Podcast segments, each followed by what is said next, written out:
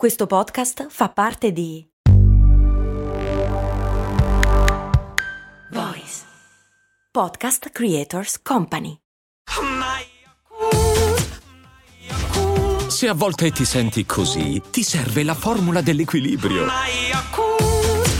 Yakult Balance, 20 miliardi di probiotici LCS più la vitamina D per ossa e muscoli. Intanto vi voglio ringraziare tutti perché siamo arrivati tipo a 2000 recensioni su Spotify di cose molto umane, per cui è bello. E poi sono anche recensioni belle, per cui doppio grazie. Cose molto,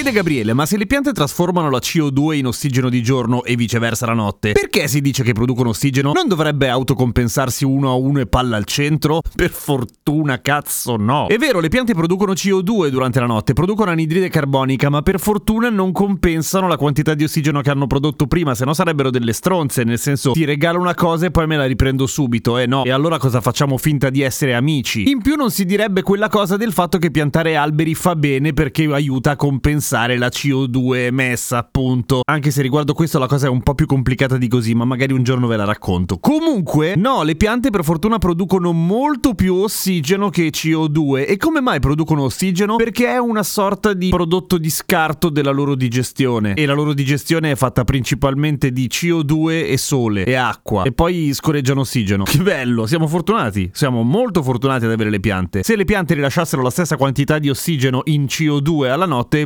saremmo morti tutti. Male. Perché dal momento che producono ossigeno e rilasciano CO2 siamo abituati a pensare che sia una sorta di respirazione, ma non c'entra una minchia, non è così, non è che assorbono ossigeno e poi espellano CO2 come facciamo noi bestie, è un processo completamente diverso. E a questo proposito c'è un timore che serpeggia là fuori da sempre, vale a dire quello che le piante di notte producano CO2 e che quindi sia dannoso averle in casa e letale averle in camera da letto. Non so voi, una volta me la sono sentita, sono stato coraggiosissimo, ho dormito in una stanza insieme a una pianta ed eccomi qua, sono vivo. Un po' acciaccato forse, ma vivo. Perché non cambia un cazzo, di base. Allora, la concentrazione di anidride carbonica di solito in una stanza è di circa 400-500 ppm, parti per milione. Una quantità di anidride carbonica che durante una notte una pianta in vaso media potrebbe addirittura fare raddoppiare.